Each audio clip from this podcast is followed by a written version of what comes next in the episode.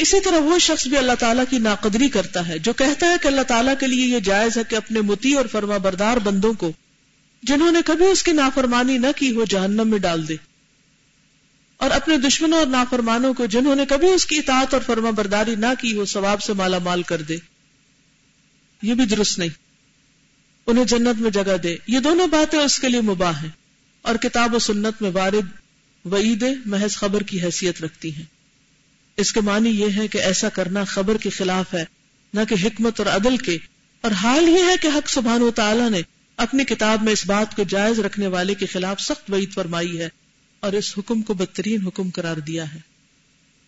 بعض لوگ دین کے معاملے میں تفریق کرتے رہتے ہیں۔ اللہ کے ایک حکم کو اہم مانتے دوسرے کو غیر اہم مانتے۔ یہ بھی اللہ کی شان کے خلاف ہے اور یہ بھی انصاف کے خلاف ہے اور یہ بھی گستاخی ہے۔ مثلا کوئی مثال دیں گے آپ؟ شابش. کہتے کہ حقوق العباد اصل کرنے کا کام ہے، حقوق اللہ نہ بھی ہو تو خیر ہے۔ نماز پڑھنے کی ضرورت نہیں ہے اتنی۔ پہلے حقوق العباد ادا کرو۔ کیا یہ پہلے اور بعد کی بات ہے؟ کہ دونوں ساتھ ساتھ ہوں گے۔ کوئی اور مثال دیجیے۔ دین کے معاملے میں جو ہم بہت زیادہ اپنی عقل کو اوپر لے آتے ہیں نا اور دین کے احکامات کو نیچے لے جاتے ہیں اور پھر قیاس کرنا شروع کر دیتے ہیں۔ اور خود سے جمع تفریق کرنے لگتے ہیں اور کیلکولیشن کرتے ہیں کہ یہ زیادہ باعث اجر ہے اور یہ زیادہ۔ تو اس میں دیکھنا یہ چاہیے کہ اللہ سبحانہ و تعالیٰ کا حکم کیا یا اس کے رسول نے کیا کہا یا انہوں نے کیسے کیا؟ کیونکہ بہرحال ہر حال میں وہ ہم سے زیادہ علم اور حکمت رکھتے ہیں۔ ہم بعض مسلطوں کو نہیں سمجھتے اور ہم چلتے ہیں اعتراض کرنے۔ قربانی کے بارے میں اکثر لوگ کہتے ہیں قربانی کی کیا ضرورت ہے؟ ویسے غریبوں کو پیسے دے دو، بھی سارا سال دیتے رہو۔ کسی نے منع کیا ہے؟ نہ سارا سال دیتے ہو اور نہ قربانی پہ ان کو کوئی گوشت کھلاتے ہو۔ یہ کام نہ کرنے کے بہانے ہوتے ہیں۔ قرآن کو ماننا، حدیث کو نہ ماننا، اور؟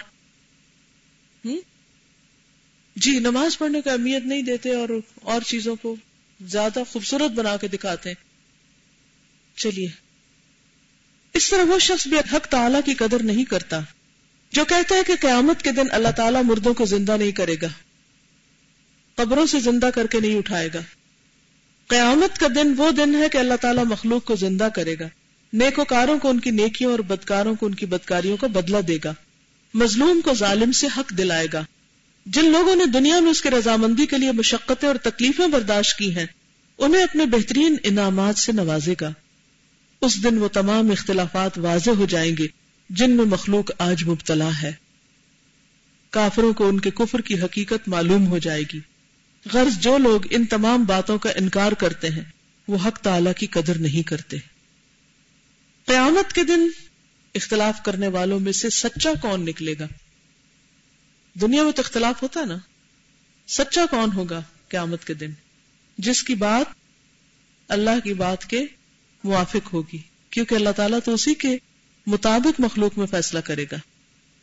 جیسے آپ کو امتحان کا ایک پرچہ دیا جاتا ہے کس کا جواب ٹھیک ہوتا ہے؟ جو ممتحن کے جواب کے مطابق ہو، نہ کہ اپنی منمانی سے کچھ اور فلسفے جھاڑ رہا ہو۔ اسی طرح وہ شخص بھی اللہ تعالی کی قدر نہیں کرتا، جو اس کے احکام کو بے حقیقت سمجھ کر احکام کی خلاف ورزی کرتا ہے۔ ممنوعات منحیات اور محرمات کا ارتکاب کرتا ہے۔ ممنوعات جن سے منع کیا گیا منحیات جن سے روکا گیا، محرمات جن کو حرام قرار دیا گیا۔ اللہ تعالیٰ کے حقوق کو بے وقت سمجھ کر ضائع کرتا ہے، اس کے ذکر کو فراموش کر دیتا ہے، اس کا قلب اس سے غافل ہو جاتا ہے، اس کے رضامندی کے مقابلے میں اپنی خواہشات کو ترجیح دیتا ہے، اس کی اطاعت کے مقابلے میں مخلوق کی اطاعت کو مقدم سمجھتا ہے۔ اللہ تعالیٰ دیکھ رہا ہے، اسے یہ معمولی بات سمجھتا ہے، لیکن جو یہ دیکھ رہا ہے، اسے اہم سمجھتا ہے۔ یعنی بندوں کا دیکھنے کو اہم قرار دیتا ہے، اور اللہ کے دیکھنے کو پرواہ نہیں کرتا۔ اپنے اعمال قلب اعمال علم، اپنے افعال و کردار، مال و زر وغیرہ میں اللہ کی ذات کو ایک فاضل ذات سمجھتا ہے۔ فاضل کس کو کہتے ہوں کہ دوسرے لوگ اول ہیں۔ اللہ تعالی بعد میں۔ لوگ پہلے، رب بعد میں۔ یہ بنا قدری کرتے۔ یہ اس لیے کرتا ہے کہ مخلوق اس کے نزدیک اہم ہے۔ اب ہم سب کو اپنے اپنی جگہ پہچاننے کی ضرورت ہے۔ کس کی خواہش پہ، کس کی پکار پہ، کس کی بات پہ ہم لبیک کہتے ہیں اور پہل کرتے ہیں۔ پہلے کس طرف؟ بس آپ جا رہے ہیں، ایک طرف لوگ بلا رہے ہیں اور ایک طرف رب بلا رہے کیا کریں گے؟ اگر تو بندوں کی پکار پہ لبیک کہنا، رب کی پکار میں خلل نہ ڈالے، تو کوئی عرض نہیں مسئلہ کوئی بیمار ہے، آپ نماز کے لیے نکلے وضو کر کے اور جہاں نماز کی طرف جا رہے تھے کہ رستے میں آپ کو کسی بیمار کی کراہنی کی آواز آئی کہ وہ پکار رہا ہے۔ اب آپ اس کو کہ نہیں۔ میں تو اللہ کی پکار پہ لبیک کہوں گا، پہلے نماز پڑھوں گا، یہ جب تک رو لے۔ نہیں، اس وقت اگر آپ ایک منٹ اس کی بات سن کے اس کو پانی چاہیے، دوا چاہیے، تھوڑی سی تسلی چاہیے، وہ دے کے اور پھر نماز پڑھنے جس میں کوئی حرج نہیں۔ اس میں عملی طور پر آپ نے اللہ پر کسی بندے کو ترجیح نہیں دی۔ لیکن اگر کوئی یہ کہے کہ آج چھوڑو نماز، آج تم اس سے بیٹھ کے باتیں کرو۔ تو آپ کہ چلو کوئی بات نہیں، بندوں کا بھی دل خوش کرنا چاہیے۔ نماز تو روز ہی پڑھتے ہیں۔ اور پھر اس فرض کو چھوڑ دے تو یہ غلط ہوگا۔ ہاں وہ اپنی خواہش کو ترجیح دینا یا کسی اور کی خواہش کو؟ حالانکہ یہ اور اس کی تمام چیزیں اللہ تعالی کے قبضے قدرت میں ہیں۔ اور اس کی قسمت اسی کے ہاتھ میں ہے۔ اپنے برے کاموں کو مخلوق سے چھپاتا ہے۔ لیکن اللہ تعالی سے چھپانے کی کوشش نہیں کرتا۔ لوگوں سے ڈرتا ہے، اللہ تعالی سے نہیں ڈرتا۔ مخلوق کے ساتھ حسن معاملہ کرنے کی کوشش کرتا ہے۔ اس بارے میں اپنی استطاعت اور قدرت سے زیادہ جد و جہد کرتا ہے کہ بندے راضی رہے۔ لیکن اللہ تعالیٰ سے ایسا نہیں کرتا۔ بلکہ اس کے ساتھ نہایت معمولی اور ادنا اور حقیر معاملہ کرتا ہے۔ اللہ۔ اپنے کسی دوست اور عزیز کی پوری توجہ اور تندہی سے خدمت کرتا ہے۔ دل آزا ہاتھ، پاؤں تمام اس کی طرح متوجہ ہو جاتے ہیں، تاکہ بسا اوقات اپنی ذاتی مسلحتوں کو بھی اس کے لیے قربان کر دیتا ہے۔ البتہ جب اللہ تعالیٰ کا نام آتا ہے اور یہ بھی اس وقت جبکہ مقدر اس کا ساتھ دے، تو وہ اس طرح وہ انجام دیتا ہے کہ اس کے اس عمل سے مخلوق کا ادنا آدمی بھی راضی نہیں ہو سکتا۔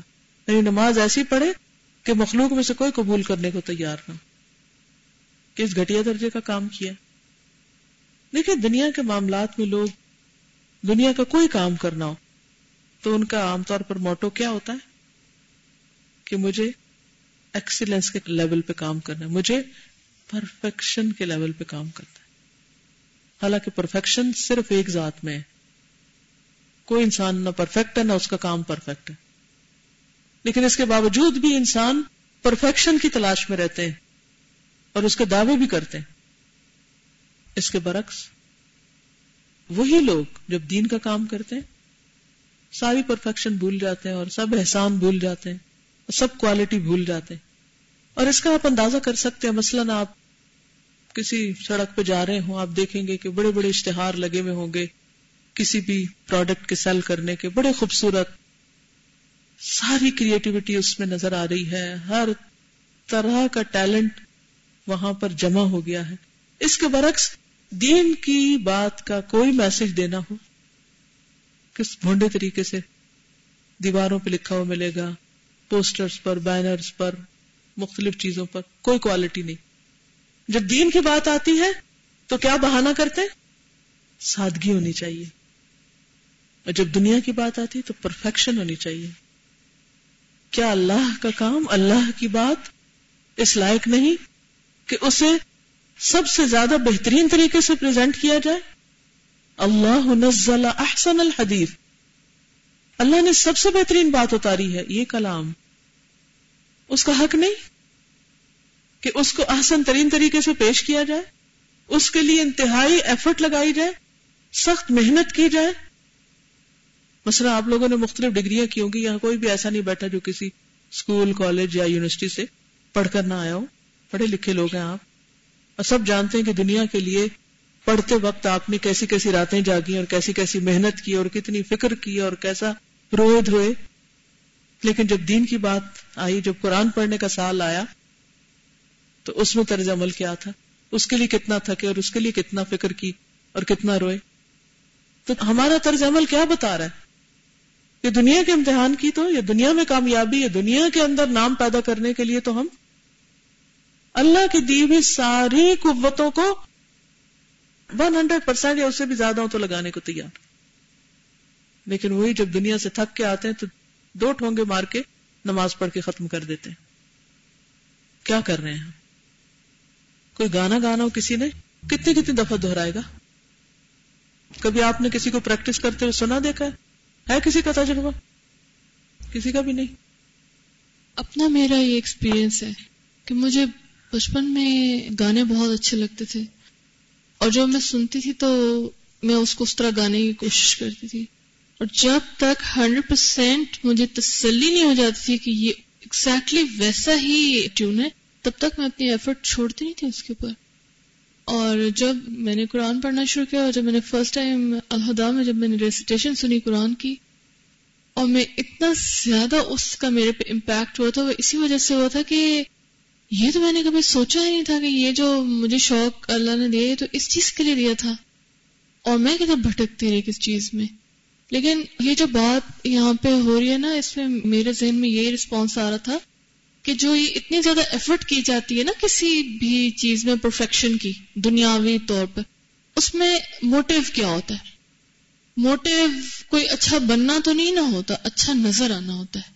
جیسے اب عورتیں جب گھر سے باہر نکلتی ہیں تو کیسے ڈریس اپ ہو کے نکلتی ہیں؟ وہ اچھا نظر آنا چاہتی ہیں۔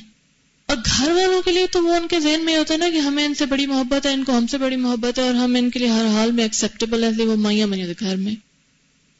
سنڈے کو برے ترین ہولیے میں ہسبینڈ کی چھٹی کا دن ہے، اس دن کی کیا ہولیا ہوتا ہے؟ ورکنگ ڈیز پہ کیا ہوتا ہے؟ وہ جو ورکنگ ویمن بھی جو اتنی تیار ہو کے نکلتی۔ اسی طرح مجھے لگتا ہے کہ ہم اللہ کو بھی نا ناوز باللہ اللہ میں معاف کرے ہم ایسے کیجولی لیتے کہ وہ اس کے لیے ہاں ہم ہر حال میں ایکسپٹیبل ہے وہ ہمیں اندر تک جانتا ہے اور ہمیں کیا ضرورت اس کو اتنا امپریس کرنے کی؟ حالانکہ کسی سے بھی اصل محبت ہمارا موٹو نہیں ہوتا کوئی کام کرنے کا، صرف امپریس کرنا ہوتا ہے۔ چونکہ اللہ کو ہم نے امپریس نہیں کرنا، اس لیے کیا ضرورت ہے؟ باہر اتنی پولائٹلی بات کرتے ہیں ہسبینڈ جو ہیں، گھر آ کے پھر بیوی کے ساتھ کیسے بات کرتے ہیں؟ یہ تو نہیں کہ انہیں محبت نہیں ہوتی، لیکن ہمارے ہاں اس بات کو سمجھا اور سمجھایا ہی نہیں گیا کہ محبت کا مطلب یہ نہیں ہوتا کہ آپ برے ترین ایکسپوئر اپنے دیں کیونکہ اس نے اس کو ویسے ایکسپٹ جو کر لینا ہے۔ تو ہم اللہ سے بھی یہ گمان ہے ہمارا۔ بالکل۔ اور ہم سب اب اپنی جگہ پر سوچیں۔ کہتے ہیں گانا اور رونا سب کو آتا ہے۔ اور ہر شخص گانے میں پوری پوری نقالی کرنے کی کوشش کرتا ہے۔ ہم سب اپنے اپنے قرآن پڑھنے کے انداز کو خود دیکھیں۔ ہم کیسے پڑھتے ہیں؟ کیا ٹھیک پڑھتے؟ نہیں پڑھتے۔ جب نہیں پڑھتے تو کوشش کتنی؟ اور اگر کلاس میں یہ کہہ دیا جائے بھی سات دفعہ سبق دوہرا کے آؤ، تو ہمارا ریئیکشن کیا ہوتا ہے؟ اس کی کیا ضرورت ہے؟ کیوں ہمیں مصیبت میں ڈالا ہوا؟ گانے پہ کوئی عجب نہیں ہے، الٹا پکڑ بھی ہو سکتی۔ لیکن قرآن پڑھنے پہ تو ایک ایک حرف پہ اجر ہے۔ پھر بھی دہرانا نہیں چاہتے، پھر بھی محنت نہیں کرنا چاہتے۔ پھر بھی اس بات کے پیچھے نہیں لگ جاتے کہ جب تک ٹھیک نہیں ہوگا چھوڑوں گی نہیں۔ تو دنیا میں خود کو منوانے کے لیے تو ہر کام کرنے کو تیار ہے۔ لیکن اللہ کے آگے اپنی محبت کے عملی اظہار کے لیے اگر کوئی کوشش کرنی پڑے تو اس کے لیے تیار نہیں۔ اللہ تعالی کے لیے اپنے مال میں سے کچھ نکالتا ہے تو اس قدر کم کہ کسی انسان کے سامنے پیش کرتے ہوئے اسے شرم آئے۔ جن لوگوں کی یہ حالت اور یہ صفات ہوں کیا وہ اللہ تعالیٰ کی قدر اور توقیر کر رہے ہیں؟ اللہ تعالیٰ کی عظمت و جلالت کا حق ادا کر رہے ہیں۔ اس کی کتاب ہی کو نہیں پڑھنا جانتے نہیں سمجھنا جانتے یہ اس کی عزت اور توقیر کر رہے ہیں؟ اسی کے لیے نہیں مال نکلتا اس کے دین کے لیے نہیں نکلتا۔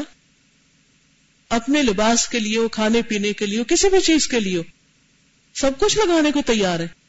لیکن جب اللہ کے دین کی خدمت کے لیے اور اس میں کوئی بیسٹ کوالٹی کا کام کرنے کے لیے وقت لگانا پڑے یا محنت یا قربانی یا ایفرٹ یا مال، تو وہاں ہمارے رویے کیا ہیں؟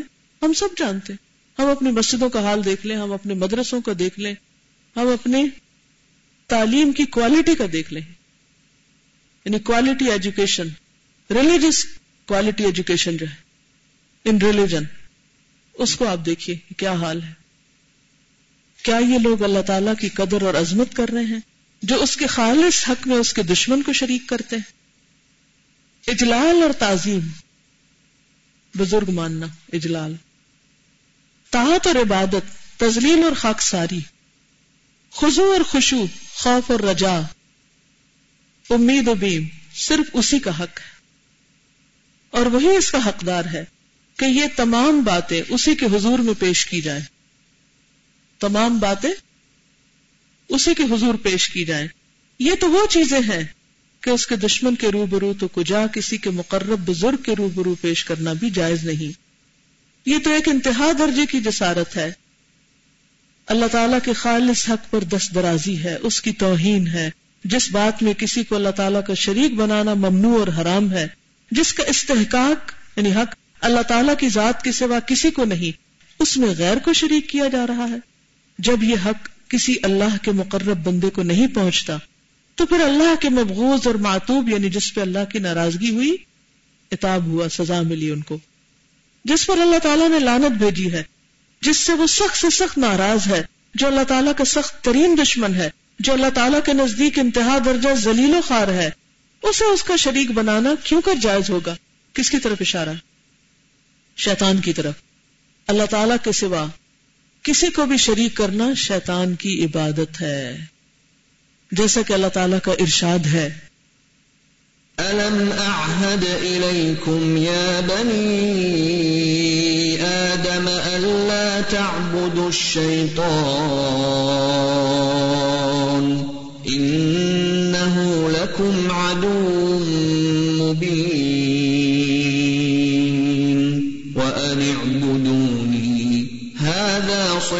صِرَاطٌ اے اولاد آدم، کیا میں نے تم سے وعدہ نہیں لیا تھا کہ شیطان کی پرستش نہ کرنا؟ کیونکہ وہ تمہارا سریح دشمن ہے اور میری ہی عبادت کرنا یہی سیدھا راستہ ہے۔ مشرق لوگ اپنے خیال اور اپنی دانست میں فرشتوں کی عبادت اور پرستش کرتے تھے، لیکن اللہ تعالیٰ نے اسے شیطان کی عبادت اور پرستش قرار دیا ہے۔ جیسا کہ ارشاد باری تعالیٰ ہے۔ وَيَوْمَ يَحْشُرُهُمْ جَمِيعًا ثُمَّ يَقُولُ لِلْمَلَائِكَةِ أَهَٰؤُلَاءِ إِيَّاكُمْ كَانُوا يَعْبُدُونَ قَالُوا سُبْحَانَكَ أَنتَ وَلِيُّنَا مِن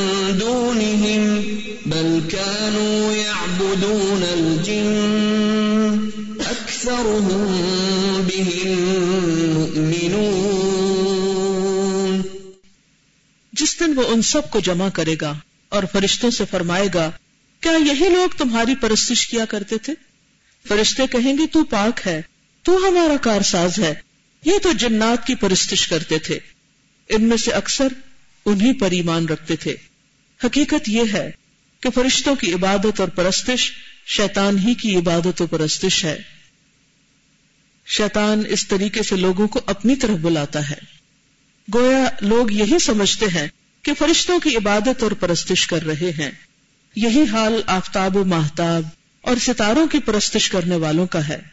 یہ لوگ اپنے زوم میں ان چیزوں کی روحانیت کی پرستش کرتے ہیں اور سمجھتے ہیں کہ یہی چیزیں ان سے خطاب کرتی ہیں اور ان کی حمایت کرتی ہیں۔ لیکن در حقیقت یہ شیطان ہی کی عبادت اور پرستش ہے، کیونکہ اسی کے لگانے سے اس راہ میں چلے ہیں۔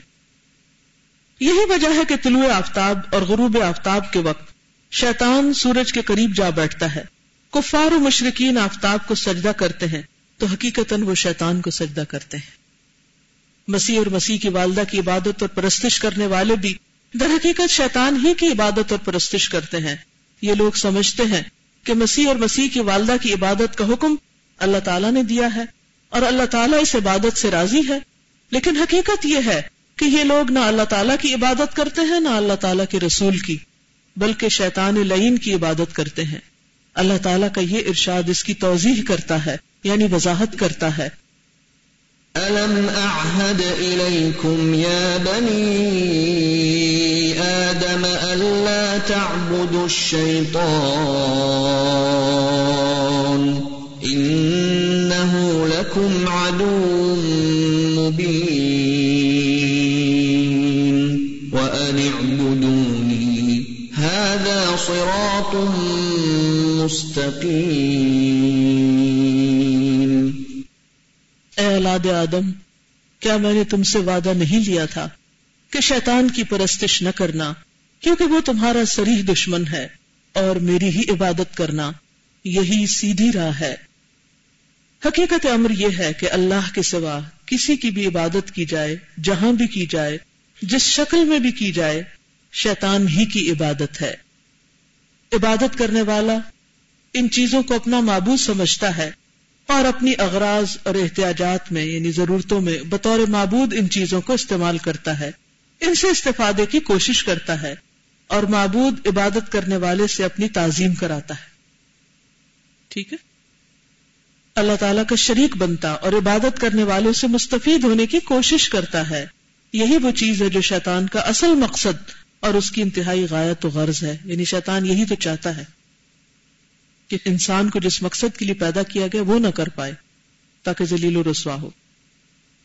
اس کا اہم مقصد یہی ہے کہ عابد اپنے معبود سے استفادہ کرے یعنی جو جعلی معبود بنائے، اور معبود اپنے عبادت کرنے والوں سے۔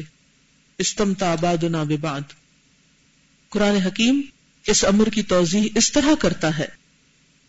وَيَوْمَ يَحْشُرُهُمْ جَمِيعًا يَا مَعْشَرَ الْجِنِّ قَدِ اسْتَكْثَرْتُم مِّنَ الْإِنسِ جس روز کے اللہ ان سب کو جمع کرے گا، فرمائے گا، اے گروہ جنات، تم نے آدمیوں میں سے بڑا حصہ لیا ہے۔ یعنی تم نے انسانوں کو ورگلا کر اپنی جماعت بڑھا لی۔ چنانچہ قیامت کے دن بارگاہ خدا بندی میں اس کی جماعت کے لوگ کہیں گے وقال أولياؤهم من الإنس ربنا استمتع بعضنا ببعض وبلغنا وبلغنا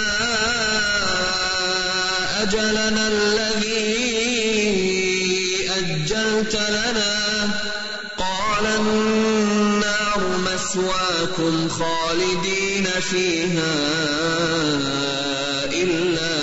شاء الله. إن ربك حكيم عليم. اور آدمیوں میں سے جو ان کے دوست تھے وہ کہیں گے، پروردگار، ہم نے ایک دوسرے سے فائدہ اٹھایا اور ہم اس میاد تک پہنچ گئے یعنی قیامت کے دن، جو تو نے ہمارے لیے مقرر کی تھی۔ اللہ فرمائے گا، دوزخ تمہارا ٹھکانہ ہے۔ ہمیشہ اس میں رہو گے۔ مگر ہاں جو اللہ چاہے، تمہارا رب یقیناً حکمت والا اور دانا ہے۔ یہ اس حقیقت اور راز کی طرف ایک لطیف اشارہ ہے، جس کی وجہ سے اللہ تعالیٰ نے شرک کو اکبر القبائر گردانا ہے، جو بغیر توبہ اور استغفار کے معاف نہیں ہو سکتا۔ اور جس کی وجہ سے خلود فنار خلود ہمیشہ رہنا۔ اور دائمی جہنم واجب کر دی گئی ہے۔ شرک کی کباہت محض اس لیے نہیں کہ شریعت میں اس کی نہیں اور ممانعت وارد ہے، بلکہ اس کی اصل وجہ یہی حقیقت اور یہی راز ہے۔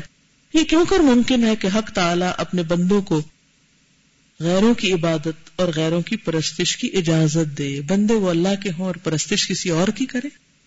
یہ بھی ممکن نہیں کہ اپنی صفات کمالی اور شان جلالت کے خلاف اور متناقض امور کو اپنے حق میں جائز قرار دے یعنی جو اس کی صفات کے خلاف ہوں۔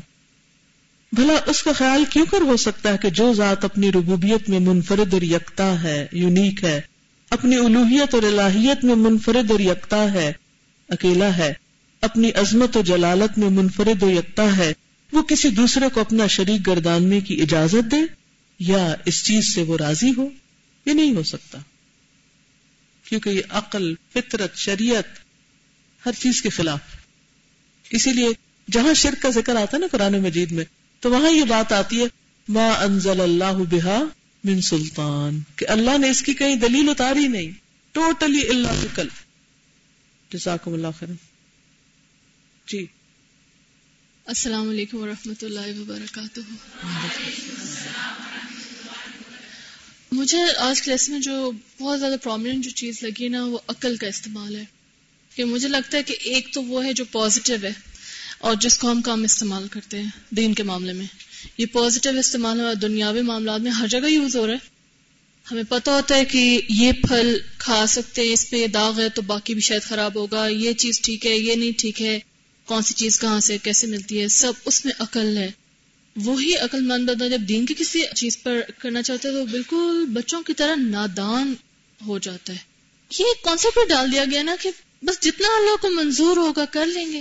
حج پہ جا رہے ہیں جتنا اللہ کو جیسے منظور ہوگا کر لیں گے۔ سیکھنے کی شاپنگ کے لیے جا رہے ہیں اس وقت نہیں کہتے بالکل۔ اس وقت وہ اللہ نہیں ہوتا ساتھ۔ کیوں؟ جیسے منظور ہوگا جس دکان پہ لے جائے گا لے لیں گے۔ جس پرنٹ کا مرضی وہ دکاندار نے پکڑا لے لیں گے۔ اس وقت تو ہم پوری معلومات کے ساتھ جاتے ہیں۔ تو یہ عقل کا استعمال ہے نا وہی شخص سیم وہی شخص۔ اور دوسری چیز ہے زید تعصب۔ اور جس کی وجہ سے کوئی اپنا شرک نہیں چھوڑتا وہ زد اور تعصب کی طرف۔ کیونکہ جب زد آ جاتی ہے تو بھی عقل ہی کام کری تھی لیکن عقل پھر ایک نیگیٹو وے میں کیونکہ شیطان اس کو پھر کنٹرول کر رہے وہ ہم اپنا مسئلہ بنا دیتے بالکل وہ انا کا مسئلہ بن گیا۔ پھر اس میں تعویلیں اور حجتیں وہ بھی حالانکہ عقل کی بیس پر ہی ہیں۔ لیکن پھر وہ حکمت کے خلاف ہوتی ہیں اور اس میں کوئی دلیل ایسا ہوتی نہیں ہے۔ تو بیسیکلی عقل ہی اللہ نے ہمیں دی ہے دین پہچاننے کے لیے بھی اور اسی کو ہم اپنے فور بھی یوز کر سکتے اور اگینسٹ بھی۔ جزاک اللہ۔ اس میں یہ ہے کہ عقل کی رہنمائی قرآن اور سنت سے کرنے کے بجائے دین کے معاملے میں اور طریقوں سے کی جائے خواہشات سے کی جاتی۔ اس لیے۔ صحیح۔ اوکے۔ سبحانك اللهم وبحمدك نشهد ان لا اله الا انت نستغفرك ونتوب اليك السلام علیکم ورحمۃ اللہ وبرکاتہ۔